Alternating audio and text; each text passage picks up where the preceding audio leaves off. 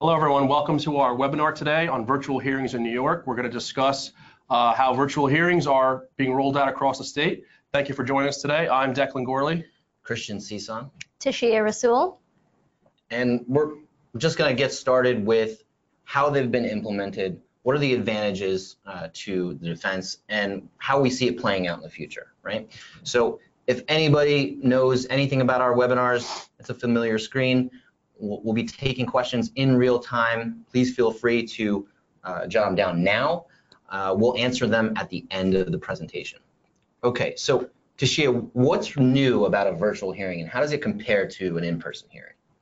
Okay, so what's new is that it no longer takes place in the actual physical courtroom, or at least for the attorneys at this point. The, the judges right. are still in the courtrooms, right? So we can be in our office, we log in on the computer, with uh, a camera capability and we are seeing the judge, the claimant's attorney, the claimant, whoever's there physically at this time.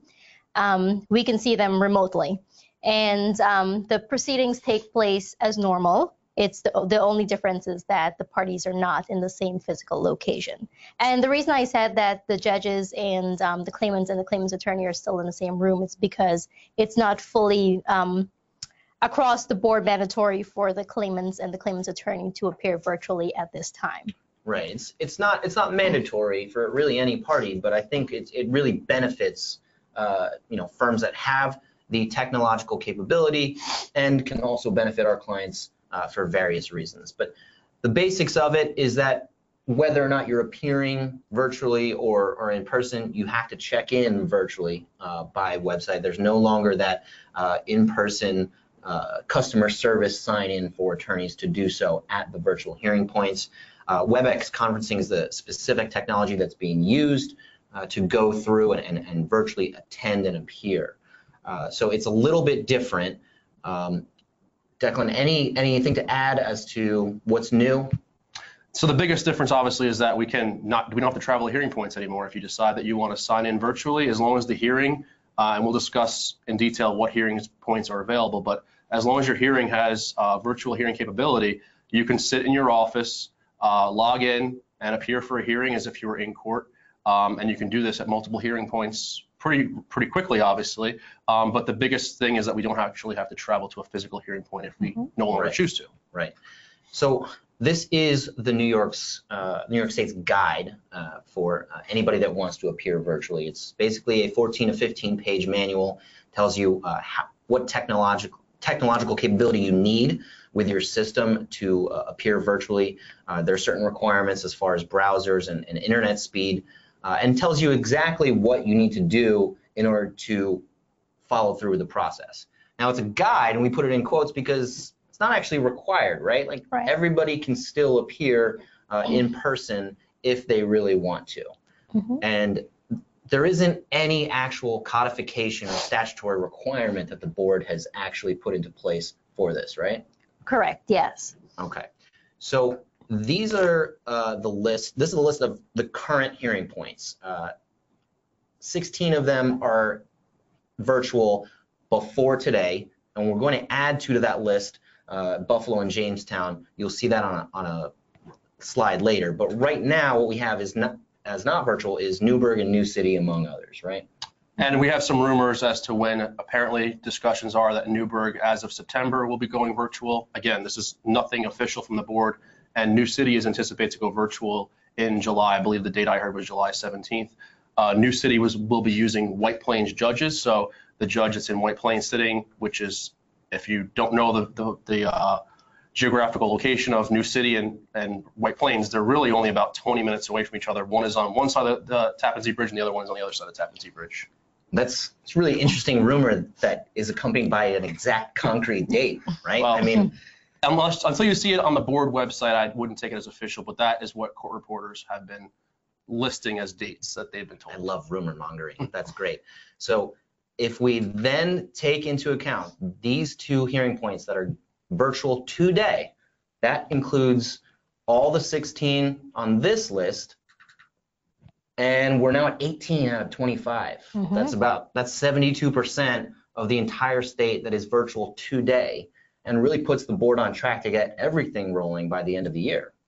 And I would anticipate at the end of the year, whenever everything is virtual, presumably, that maybe then they'll put something in the statute.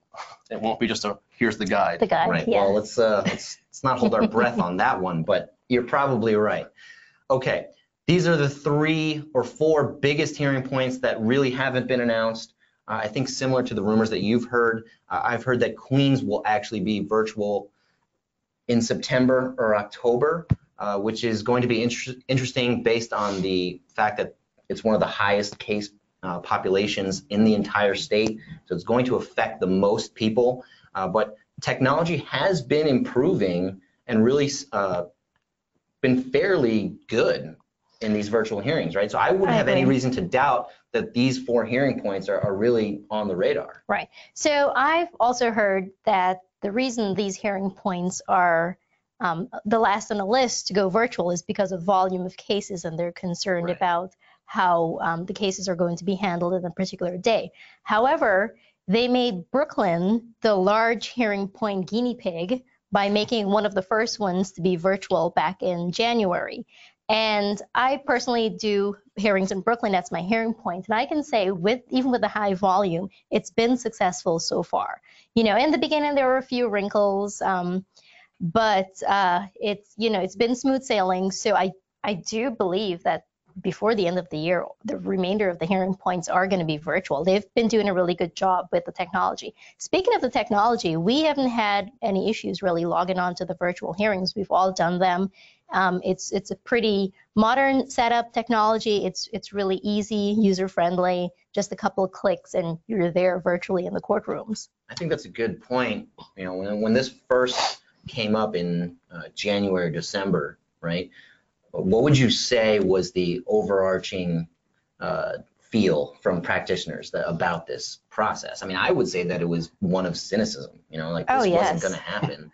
and the fact that we're now in June, six months in, and 72% of the state's hearing points are now virtual.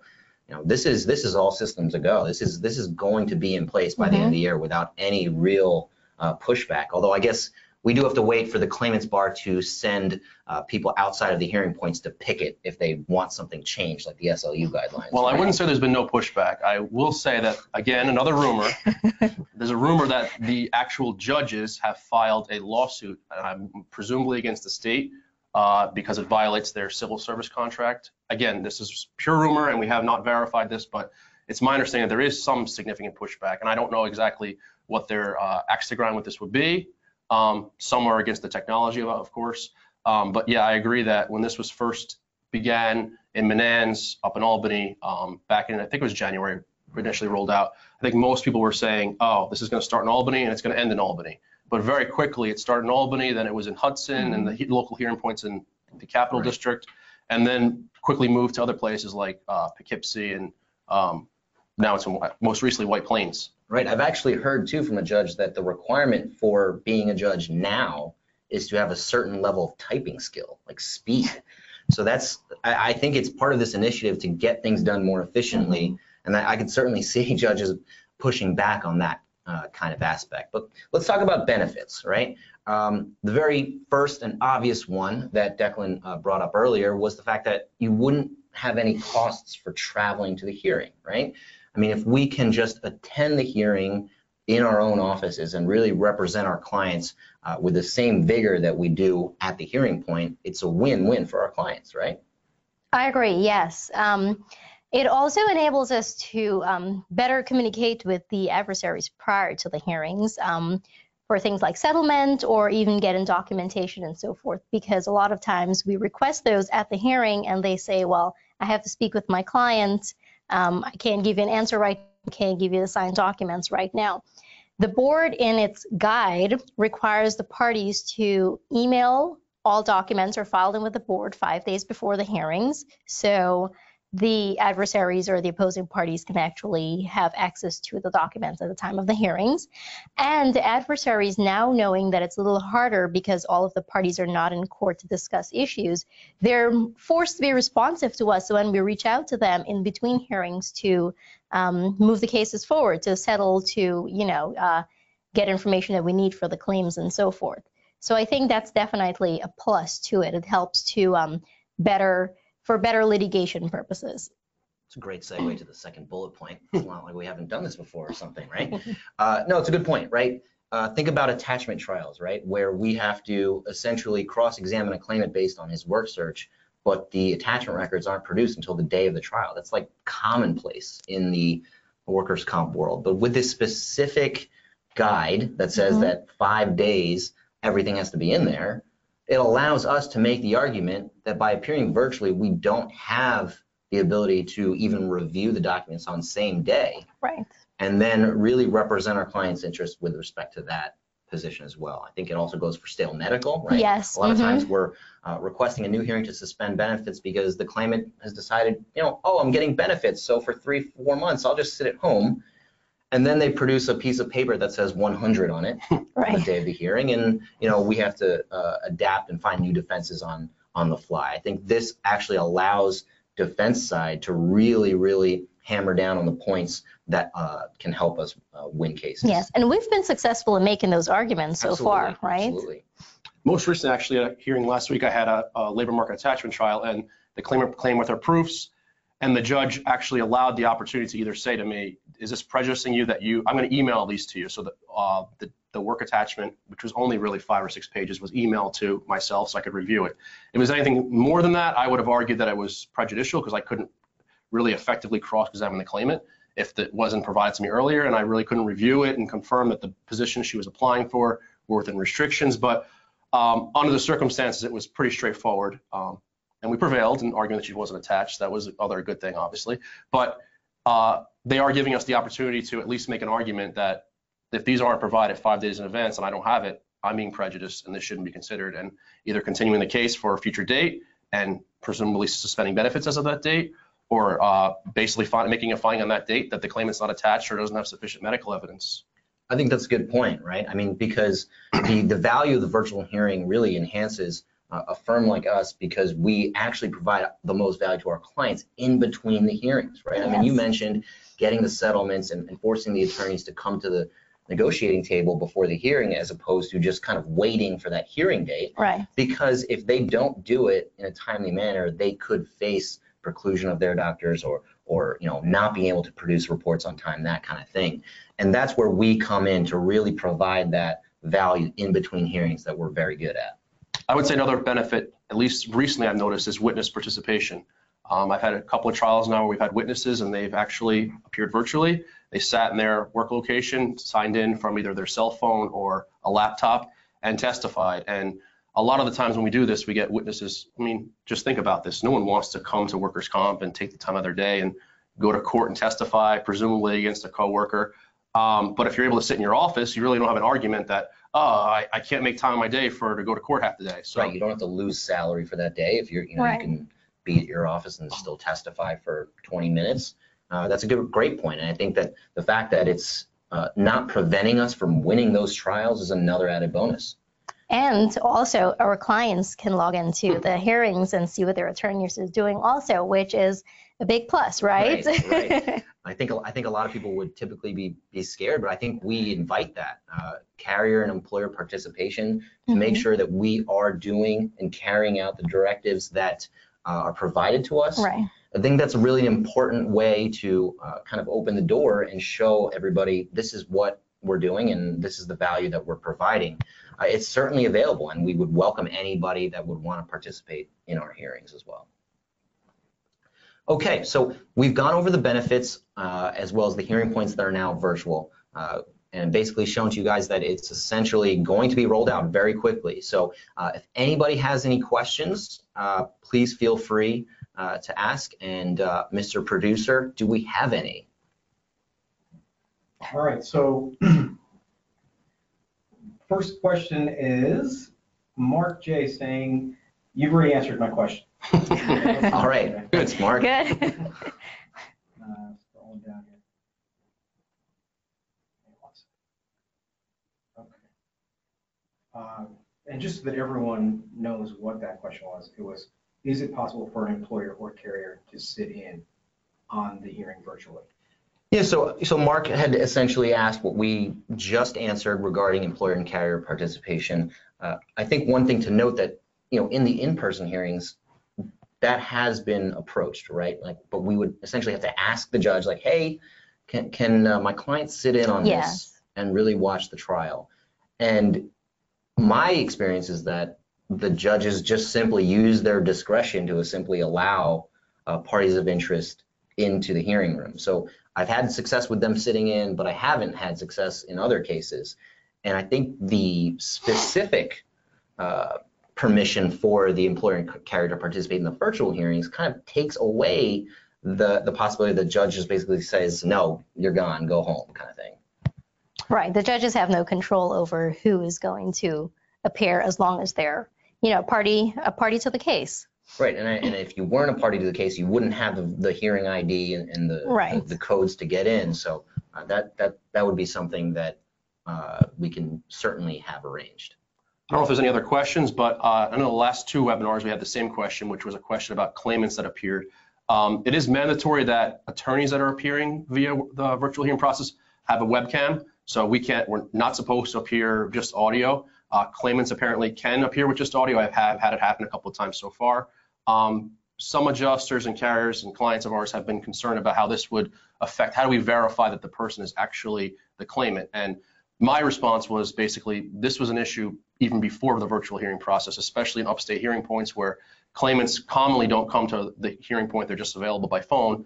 The judge would verify their identity by asking them various questions, such as their date of birth, the last four of their social, who their most recent employer was, those types of things. So those are the ways that they verify uh, a claimant who's testifying in a virtual hearing. And I don't think it changes anything other than because be- before they could appear by video, or sorry, by phone, and they're still able to do the same thing. So this does not affect in any way. That's a good point, right? Because we, we want to make sure that the people who are appearing as claimants are the claimants for our cases. Uh, But I think on the flip side, if they aren't the claimants, then they're probably less likely to testify to the facts of their case. It almost hurts the credibility of their case. They have someone subbing in and just memorizing a social security number or date of birth. But uh, like you said, that's still a problem here today, even without the virtual hearing. So I don't know that the virtual uh, progress of the board has really affected that. All right, John W. answers, uh, asked the question, can any party require in-person attendance of witnesses? So the question from John W. was, can any party require in-person appearances of witnesses? And uh, I guess you'd have to give a very specific reason why that would be necessary, but I cannot imagine, I've seen nothing that requires an in-person witness. Um, The, the virtual hearing basically allows for anyone, it's not mandatory, it's, it's voluntary, but it basically allows any party of interest to appear virtually. I mean, uh, yeah, you you have to make the request before the trial. I, I think that uh, if you can uh, prove that you don't have the technological capability to really appear virtually, then I don't think we can require virtual appearances to be mandatory. But like they are now, it's still just you know voluntary, right? If we want a witness to come in for whatever reason, if that may have an effect, I mean that can certainly be discussed for that witness to appear in person. Okay, that's all the questions you have? All right, well, that's all the questions we have. You can uh, certainly email us or call us if any questions uh, further arise. Do want to remind you, Buffalo and Jamestown today uh, are virtual, making it 18 out of 25 of the New York State hearing points that are virtual. And that means that all those cases you have up there should be coming to, To us. us. Okay, right? You'll get that lowest tailored, custom, bespoke defense that you really wish you had up there, but you couldn't because they're too far away. They're not anymore. We can appear virtually and that's basically it, right, guys? Yes. I want to thank everybody for coming. This this is going to be a monthly webinar series when new hearing points get rolled out, and just reminding you exactly why we're as good as we are. and uh, we'll be we'll be sure to see you next month.